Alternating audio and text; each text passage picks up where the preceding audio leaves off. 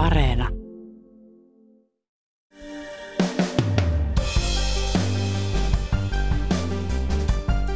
Kolmetoista päivää sitten Venäjä hyökkäsi Ukrainaan. Ylen ulkomaantoimittaja Antti Kuronen on ollut Ukrainassa koko sodan ajan. Tässä jaksossa Kuronen kertoo sodan ensimmäisistä viikoista, kohtaamisistaan ukrainalaisten kanssa ja siitä, miten pelko muuttuu vastarinnaksi. Tuntuu aivan todella järkyttävältä ajatella kaikkia niitä ihmisiä, jotka tapasin esimerkiksi siellä Itä-Ukrainassa, koska se paikka on maanpäällinen helvetti tällä hetkellä. Sieltä me emme edes saa uutisia. Tänään on tiistai, 8. maaliskuuta. Kuuntelet Ylen kaikkien aikojen ensimmäistä uutispodcastia. Minä olen Reetta Rönkä.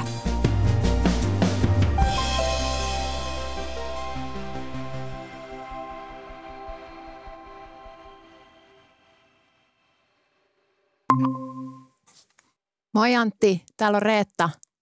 Haloo, kuulet sä mua? Joo, nyt, se, nyt tulee tämän kautta, joo. Kuulet ja näet. Nähkin, joo, todella hyvin itse asiassa. Niin.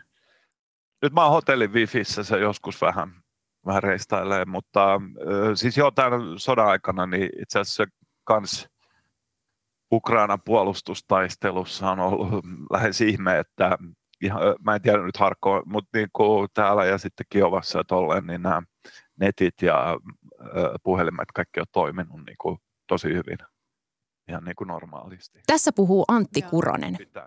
Hän on se vakava-ilmeinen ulkomaan toimittaja, jonka olet ehkä nähnyt viime viikkoina Ylen uutisissa ja erikoislähetyksissä.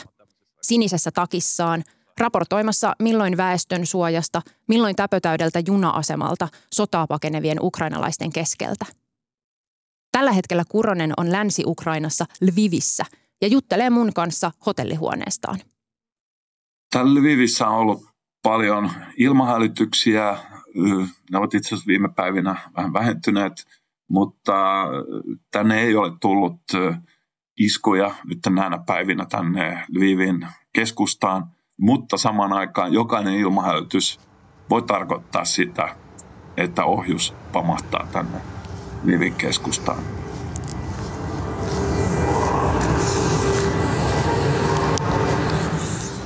Olen nyt siis ulkona ja ilmahälytys pärähti päälle. Öö, se ei ole niin, soi niin lujaa tässä vähän matkaa keskustasta. Ja ihmiset alkavat hakeutua nyt öö, sisätiloihin, mahdollisesti kellareihin ja väestösuojiin.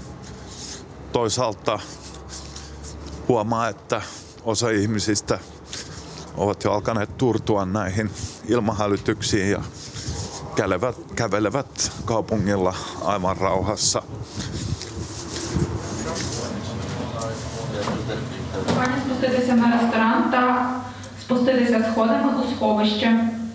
Dear guests, uh, that's an air alarm. Please come down to the restaurant and then go downstairs to the shelter.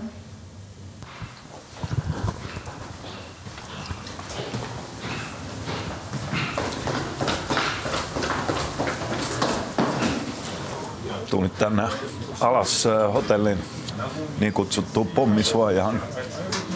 Tämä nyt ei varsinainen pommisuoja ole. Hotellin ravintola sijaitsee yhden kerroksen maan alla ja ää, täällä on käytävä, jossa nyt tällä hetkellä on todella paljon pääosin toimittajia, ulkomaalaisia toimittajia, jotka asuvat täällä hienossa hotellissa. Täällä Lvivissä oli ensimmäisenä päivänä muutama isku sotilaskohteisiin kaupungin ulkopuolella. Nyt viimeiset pari päivää on ollut aika paljon ilmahälytyksiä, mutta ei, ollut, ei ole ollut varsinaisia iskuja, joista tietäisin ainakaan tänne itse kaupunkiin. Yleensä nämä hälytykset loppuvat vähän ajan kuluttua ja voimme palata hotellihuoneisiin.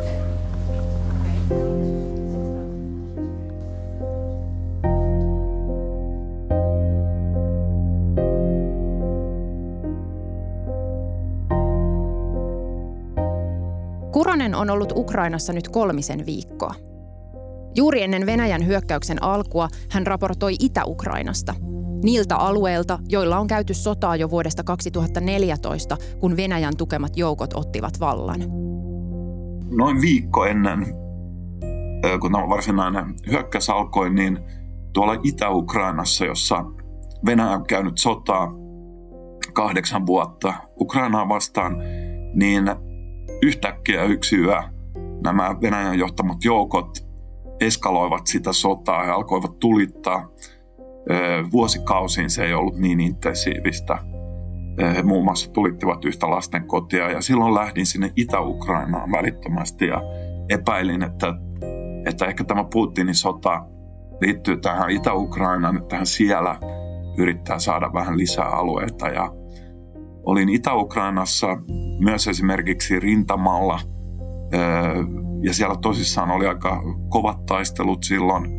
Esimerkiksi se rintamapaikka, missä minä olin, niin ihan tunteja sen jälkeen siellä kaatui pari sotilasta.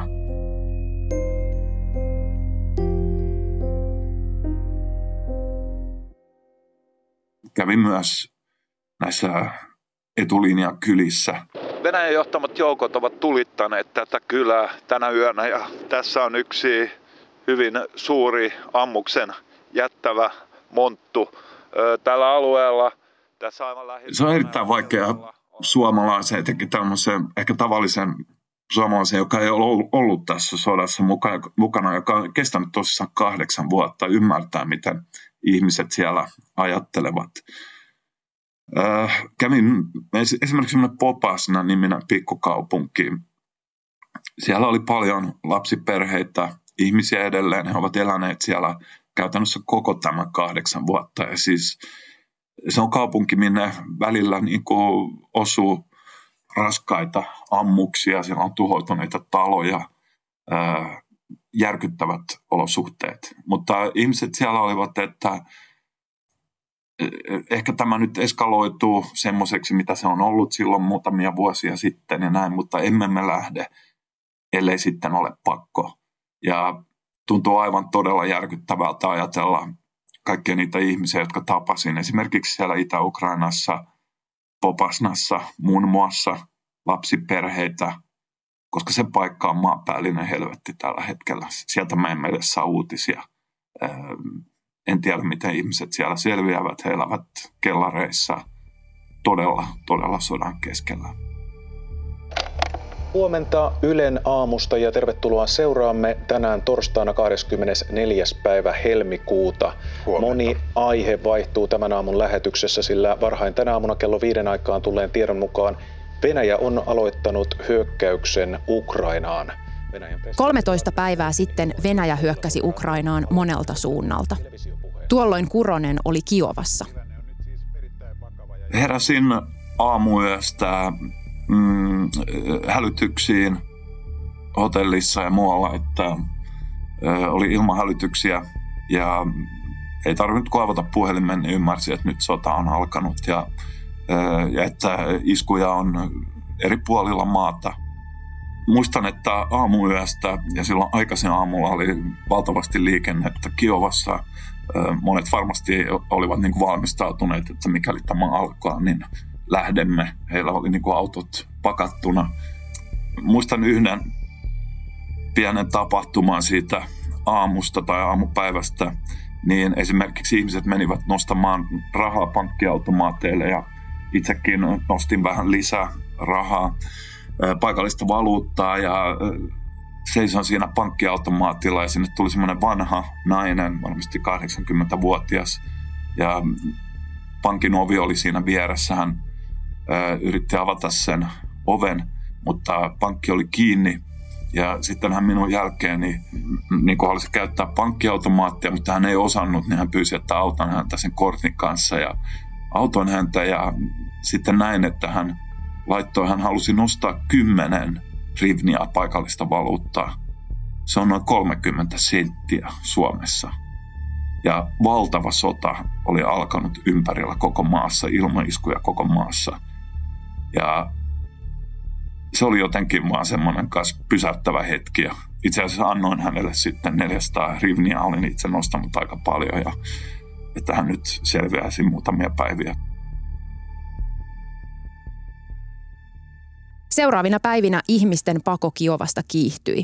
Pelkona oli, että kaupunki saarretaan.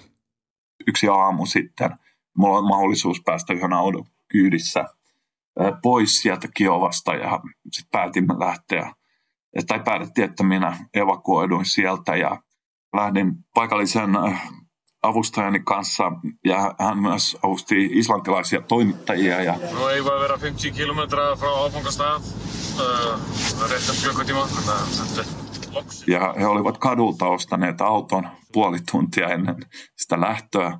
Ja siihen autoon minä sitten menin ja ajoin myöskin sitä autoa ja pitkät pätkät. Ja siellä niin kuin päätökset tapahtuu nopeasti ja on myös hyvin, koska esimerkiksi Kiovassa juutuimme ruuhkaan ihan kaupungin laitamilla ja oli tulitusta. Tiedettiin, että Venäjän joukot ovat hyvin lähellä jo. Niin, niin siinä on vaikeita ratkaisuja kanssa, että onko turvallisempaa jäädä vai nyt ajaa eteenpäin, pysyä tässä jonossa. Ja itse asiassa kun Kilvan laitamilla on, ehkä Suomessa voisi puhua kehä ykkösestä tai vastaavasta, ajoimme semmoisen sillan yli, niin kuin tämän kehä ykkösen yli, niin luulen, että kului puoli tuntia sen jälkeen, niin ukrainalaiset räjäyttivät sen sillan, jotta venäläiset eivät pääsisi etenemään kaupunkiin. Ja, mutta näillä islantilaisilla oli tuttava, joka oli täällä Kiovassa vaimonsa kanssa hakemassa sijaissynnytyslastaan. Heillä oli kolme viikkoa vanha vauva. So what is this young lady's name? Elde Dakota. She's the hero du jour. Yeah. Yeah. She's been sitting in a car. How many hours? Well, A lot.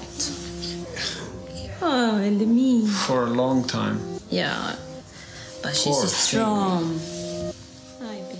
Vauva oli todella uskomaton, koska kyse oli siitä, että istuimme todellakin 24 tuntia siinä autossa ja meillä oli yksi tunnin mittainen tauko ja vauva ei itkenyt käytännössä kertaakaan koko sen vuorokauden aikana.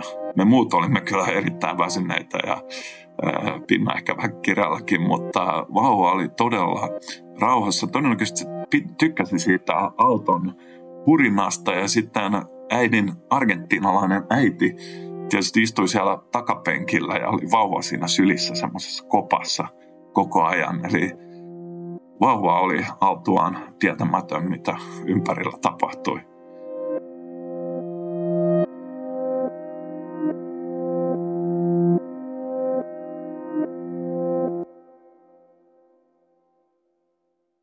Lvivin kaupunkiin, missä Kuronen juuri nyt on, saapuu tuhansia pakolaisia päivittäin. Osa jää, osa jatkaa matkaa eteenpäin Ukrainan rajojen ulkopuolelle, jos vain pääsee. It's very unsure and very frightening, and I, and I know that they say Lviv is safe for the time being. You never know with the crazy li- like Putin. Sorry. Vivin juna-asemalla tapasin muun muassa yhden naisen, joka kertoo tämmöisen sodan kanssa järjettömyydestä ja sattumanvaraisuudesta. Hän on ukrainalainen nainen, asunut parikymmentä vuotta Hollannissa, hän on naimisissa, siellä hänellä on Netherlands, I lapsia. live in the Netherlands. I have here my father living. He is 82, and he is um, he was in the hospital from the 17th of February, 15th of February. I came two days later to help him because the care is different. Hän oli tullut tänne Noutamaan We had plans 80-vuotiasta isäänsä sairaalahoitoon Hollantiin, kun tämä sota alkoi. Ja, ää, hän on vain yksi esimerkki siitä paniikista, miten päästä pois, mitä minun pitäisi tehdä, miten minä saan isäni pois täältä. Ää, hän kertoo siitä, että minä ihan oikeasti en haluaisi kuolla. I have my life in front of me. I'm not that old yet. I want to live and I want to contribute. Minulla on vielä paljon annettavaa tässä elämässä. has been for the last 18 years in the Netherlands. And I'm, I'm happy. Yksi asia, joka sodan aikana on kiinnittänyt huomiota, on se, miten vahvaa puolustustahtoa ukrainalaisista on löytynyt. On ollut uskomatonta nähdä, miten ukrainalaiset ovat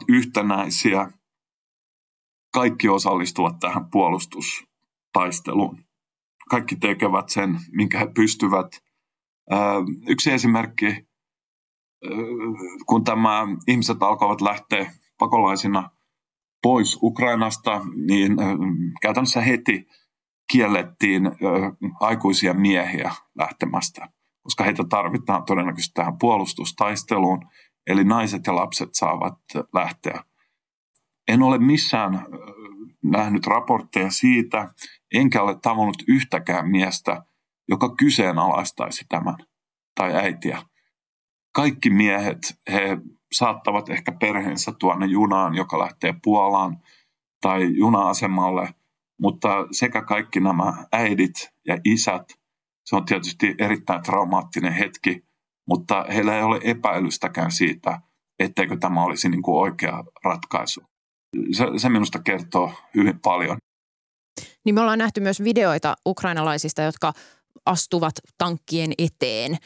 Sä oot raportoinut aika monestakin sodasta ollut erilaisilla kriisialueilla. Kuinka poikkeuksellista tällainen on? Oletko nähnyt esimerkiksi tällaista aiemmin?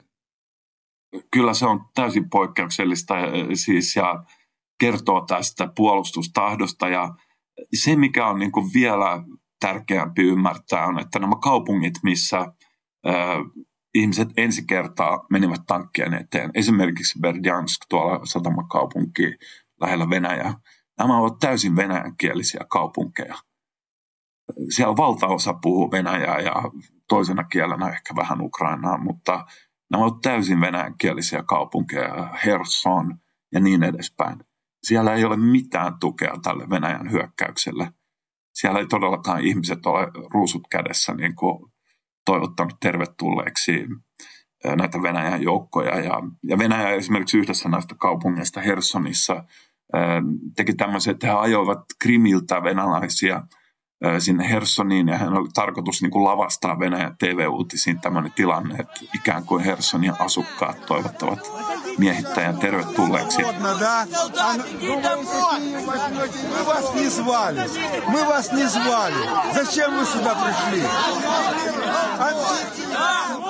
Mutta silloin Hersonin asukkaat tulivat paljon suuremmissa määrin sinne torille ja heillä oli Ukrainan lippuja ja tälleen täysin rauhanomaisesti estivät tämän näytelmän.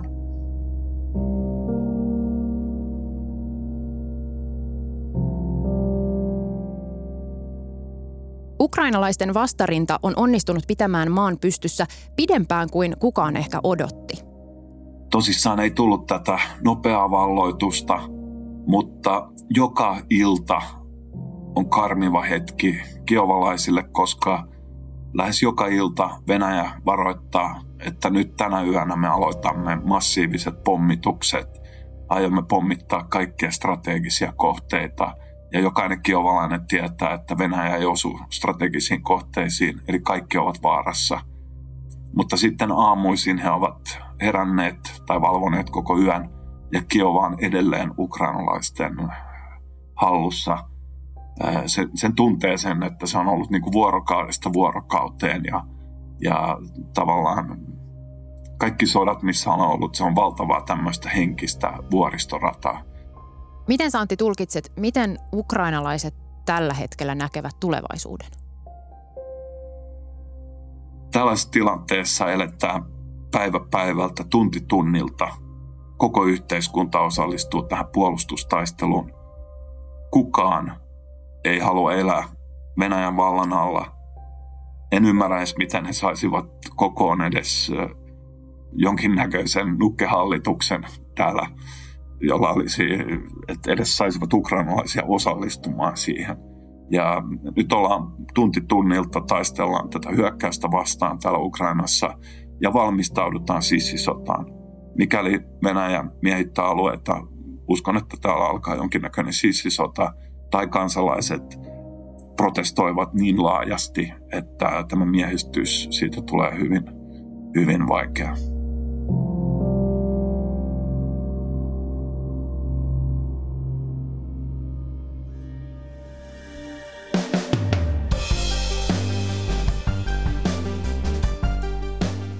Kiitos kun kuuntelit Ylen uutispodcastia.